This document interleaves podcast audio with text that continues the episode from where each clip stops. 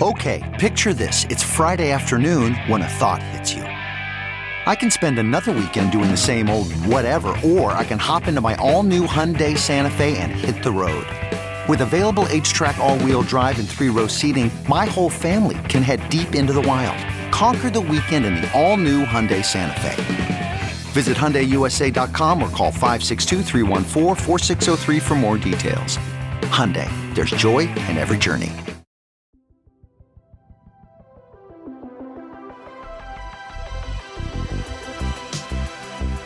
Welcome to the Gaming Ride Home podcast for Monday, February 24th. I am Kyle Hilliard. Here's a whole bunch of video game stuff that happened recently. Microsoft details the Xbox Series X. The coronavirus is causing problems for PAX, and EA canceled another Star Wars game.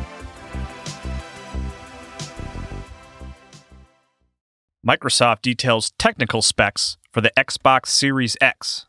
Microsoft posted a blog this morning attributed to Executive Vice President of Gaming Phil Spencer that is all about the technical specs of the upcoming Xbox Series X.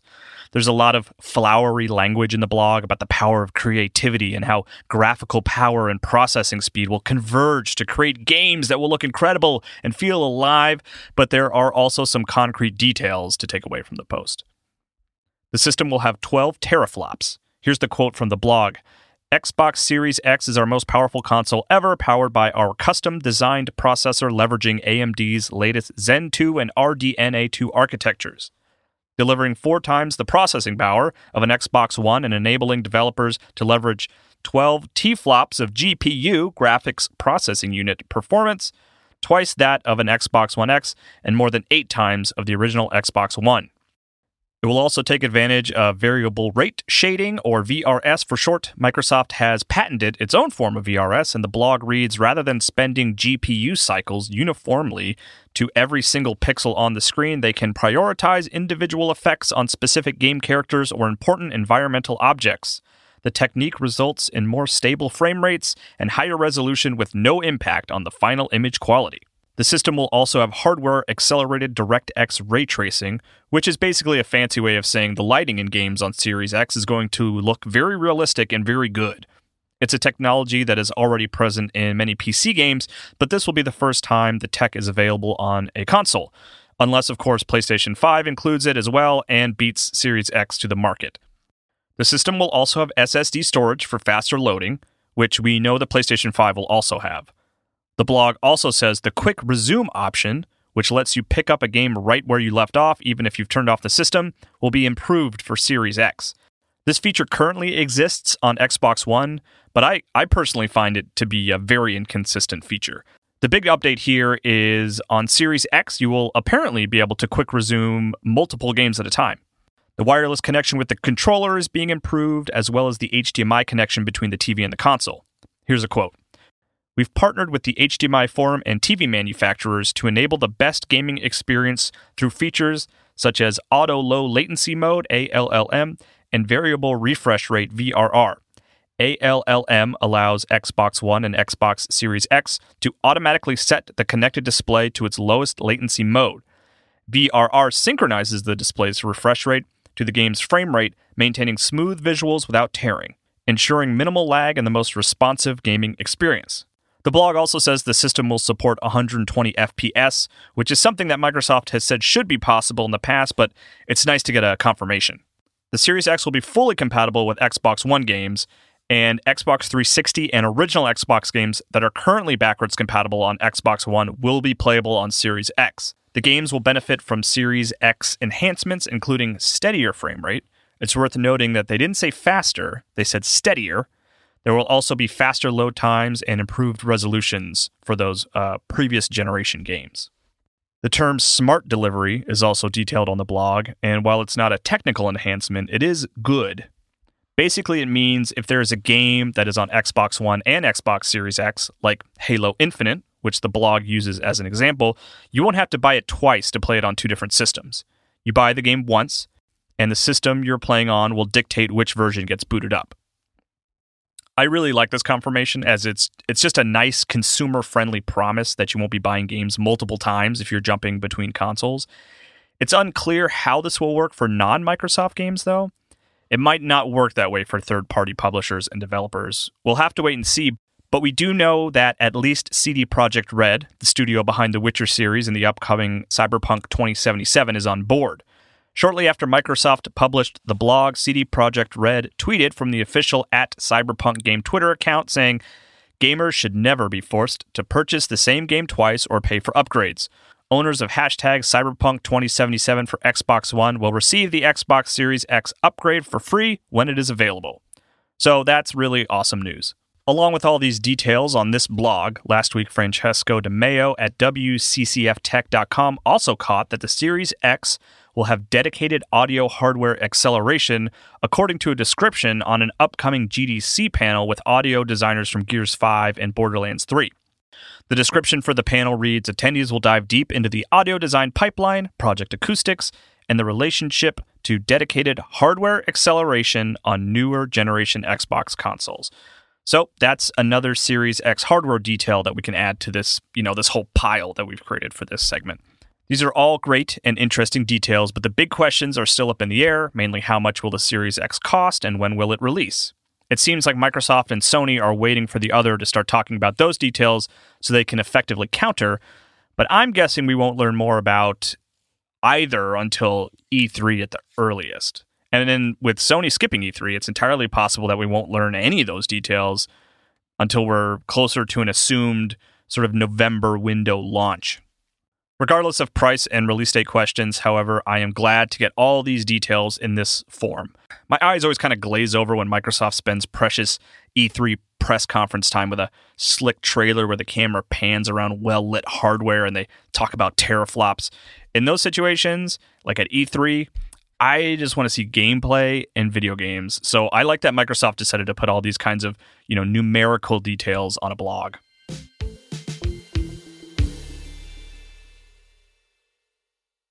Introducing Bluehost Cloud, ultra-fast WordPress hosting with 100% uptime. Want a website with unmatched power, speed, and control? Of course you do. And now you can have all three with Bluehost Cloud, the new web hosting plan from Bluehost. Not only is Bluehost Cloud our fastest web hosting available, but it's also built for WordPress creators by WordPress experts. With 100% uptime and incredibly speedy load times, your WordPress websites will be dependable and lightning fast on a global scale. Plus, your sites can handle even the biggest traffic spikes without going down or lagging. And with Bluehost Cloud, you get 24 7 WordPress priority support, meaning you're connected to WordPress experts anytime you need them. Not to mention, you automatically get daily backups and world class security. So, what are you waiting for? Get Bluehost Cloud today by visiting Bluehost.com. That's Bluehost.com. Temp check. What kind of summer are we having this year? A family road trip summer? A beach bum summer? Or a wake me up when the sun sets summer? With Instacart, choose your own adventure and skip the shopping side quests. Where available, you can get ice cream delivered to your hotel, sunscreen to the pool, or cold brew to your bed. Well, door, in as fast as 30 minutes. Wherever you find yourself this summer, you can get the goods. Download Instacart for free delivery on your first three orders. Offer valid for a limited time. Minimum $10 per order. Excludes restaurants. Additional terms and fees apply. The coronavirus is causing problems for PAX. Fear related to the spread of the coronavirus has caused prominent publishers like Sony and Square to back out of PAX at great cost. I spoke with Imran Khan, who I worked with at Game Informer, where he was the senior news editor, to get some more insight on what is happening. Imran Khan, thank you so much for calling into the Gaming Ride Home Show. I appreciate it. Thank you for having me. So, you're a smart guy, so I wanted to talk to you quickly about all the stuff that's happening around the coronavirus and how it's affecting PAX and the decisions Sony has made as a result. So, if you could just talk me through what is happening in that story, I would really appreciate it. So, about 10 days ago, February 13th, Sony announced they had PAX plans. They would be at PAX East, which is in Boston this year, and a little earlier this year than usual. Uh, so they announced they were going to have the first public display of Last of Us 2 and some other games like Final Fantasy VII Remake, some highly anticipated games that some the public has gotten their hands on, some they haven't. So it was a big deal for them to be there this year. A week later, less than a week later, February 19th, they actually pulled out. They announced that they're now no longer going to attend PAX, and it would be like a they're doing it for the sake of their workforce is basically what they said that they had concerns about coronavirus and they didn't intend to endanger their employees by putting them in Boston. The coronavirus, I don't know how much you know about it already, but it's basically a kind of flu-like thing that originated in Wuhan City in China. At the moment, China estimates there's about 79,000 people infected, and overall, that's a lot less than the billion people who are infected by the flu, but it has a much higher mortality rate. So 2% of people who had the coronavirus die. There's been 35 actual reported cases in the US, not including the 17 people who were on the recent cruise. But that, those 35 cases, one of them was included a student in Boston, which is probably why Sony is getting so worried about this sort of thing. But so when they pulled out of PAX, they it caused a ripple effect of a bunch of different things of they're losing a ton of money by doing this. By pulling out of PAX, they've already gotten everything set up. They've rented that floor space, so they're basically taking a wash on somewhere around estimated around a million dollars by not attending in turn and not getting that back in terms of marketing or anything like that. So by pulling out, not only is PAX in some not necessarily danger, but uh, they're having a tough time compensating people who came specifically for this because Sony announced it already. They said they were going to be there with The Last of Us 2. Uh, but also, other companies are also thinking they should pull out as well. The Final Fantasy XIV team was supposed to be at PAX.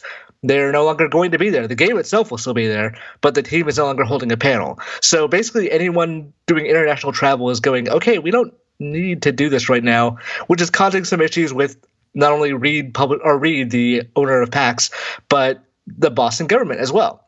The other day, Mayor Marty Walsh, who is the yeah the mayor of Boston, sent a statement to Sony and then held a press conference explaining that statement, just asking them to reconsider like bringing PlayStation to Boston. He said a number of things in that statement, but he wanted to emphasize that he wanted facts over feelings, which is the coronavirus to him is not all that dangerous. There's no real risk of coming to Boston and getting the coronavirus.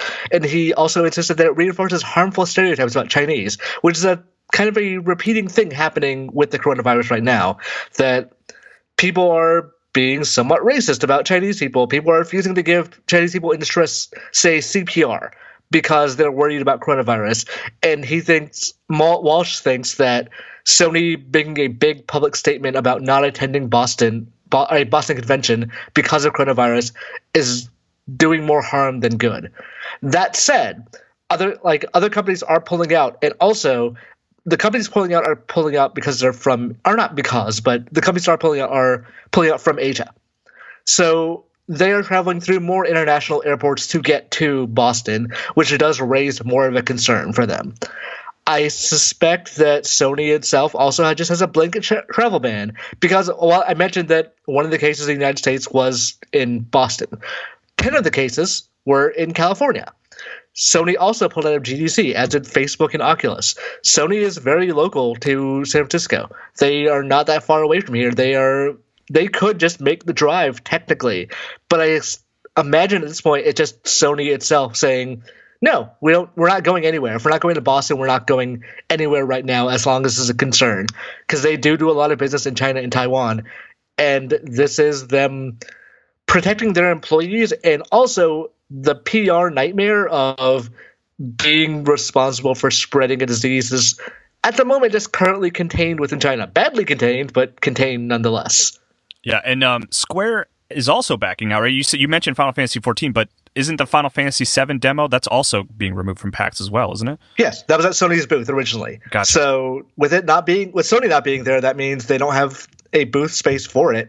I imagine that because Sony has the marketing deal for that game and it's exclusive for or a temporary exclusive right now, so I imagine Sony was handling all the things necessary to bring that game to PAX West.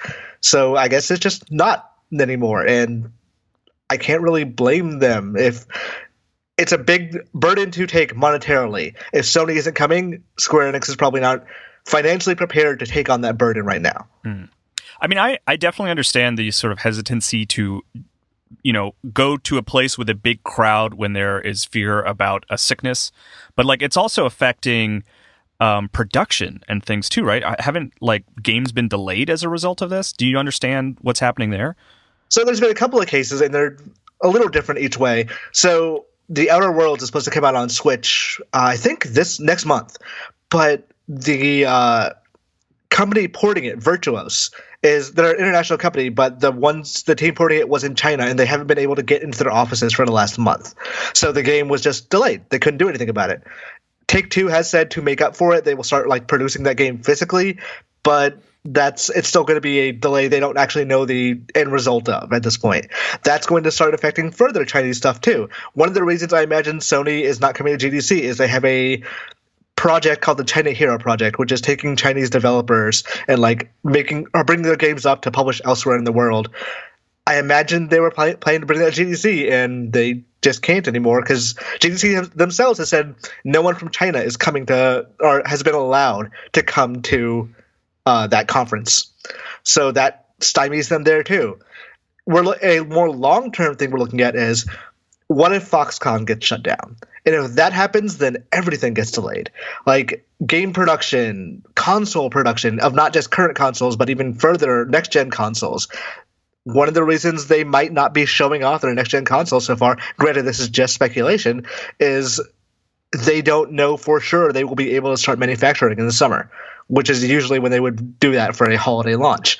So the coronavirus can have an extensive rippling effect even if it doesn't actually leave the shores of, uh, shores of China. Can you imagine just how bad, how crippling it would be if iPhone production suddenly went down? It's that would not only affect how many people Apple can employ at a given time, but how many like iPhones they can sell, and that's kind of their core business at this point. Yeah, thanks so much for your time, Imran. Thanks for educating me on the coronavirus and how it's affecting the video game industry. Thank you. Today, you can find Imran Khan freelancing for various sites like IGN, and he is also a frequent co host at Kinda Funny Games. EA reportedly canceled a Star Wars Battlefront spin off. EA has now become notorious for quietly canceling unannounced Star Wars games and even a few announced ones, and Kotaku's Jason Schreier is reporting on another one that didn't make it to release. Schreier writes for Kotaku Last spring, Electronic Arts canceled a planned spin off of its popular Star Wars Battlefront series, the third Star Wars game that the publisher has axed since 2017. The latest game, codenamed Viking, was originally envisioned for release in fall 2020 alongside the next generation of consoles. But once it became clear to EA's executives that the timeline was unrealistic, Vikings was no more. The game was apparently going to be a spin off of DICE's Star Wars Battlefront series and was going to include some open world elements. And development was going to be assisted by Criterion Games, a studio known predominantly for racing games, but the studio did do some additional work on the DICE's two Battlefront games. According to Schreier's report, complications related to the two geographically disparate studios, as well as an unrealistic timeline for release, led to the game's cancellation. That's it for today's Gaming Ride Home podcast. I I'm still streaming my way through Metroid Prime. If you want to check in on that, my Twitch channel is Kyle Impersonator. I played that game when it originally released, but this is the first time I'm actually seeing it to the end. This is the first time I'm seeing credits. That game holds up surprisingly well. I really have found very little reason to be annoyed or frustrated by it, which is awesome. The there's a rumor that has been circulating for a while that Nintendo has already completed a Switch port of the Metroid Prime trilogy, and it will be released as a complete package at some point. If that is true, I imagine Nintendo will use that bundle to build excitement for Metroid Prime 4. I would love to see that release happen sometime soon, though. That's where I would like to play Metroid Prime 2. I'd like to play it on my Switch. Please let me know if you have corrections for me and what you think of the show, as always. My email address is kyle at ridehome.info. You can also find me on Twitter at Kyle M. Hilliard. My DMs are open, so you can just send me a message there if you want. Thanks to Brian McCullough and James Welsh for everything related to this show, and thanks to Joe Moore, who made all the music for the Gaming Ride Home podcast. I will talk to you more about video games tomorrow.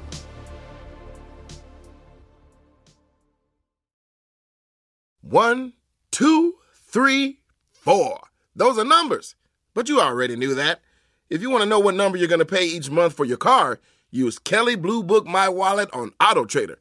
They're really good at numbers. Auto Trader.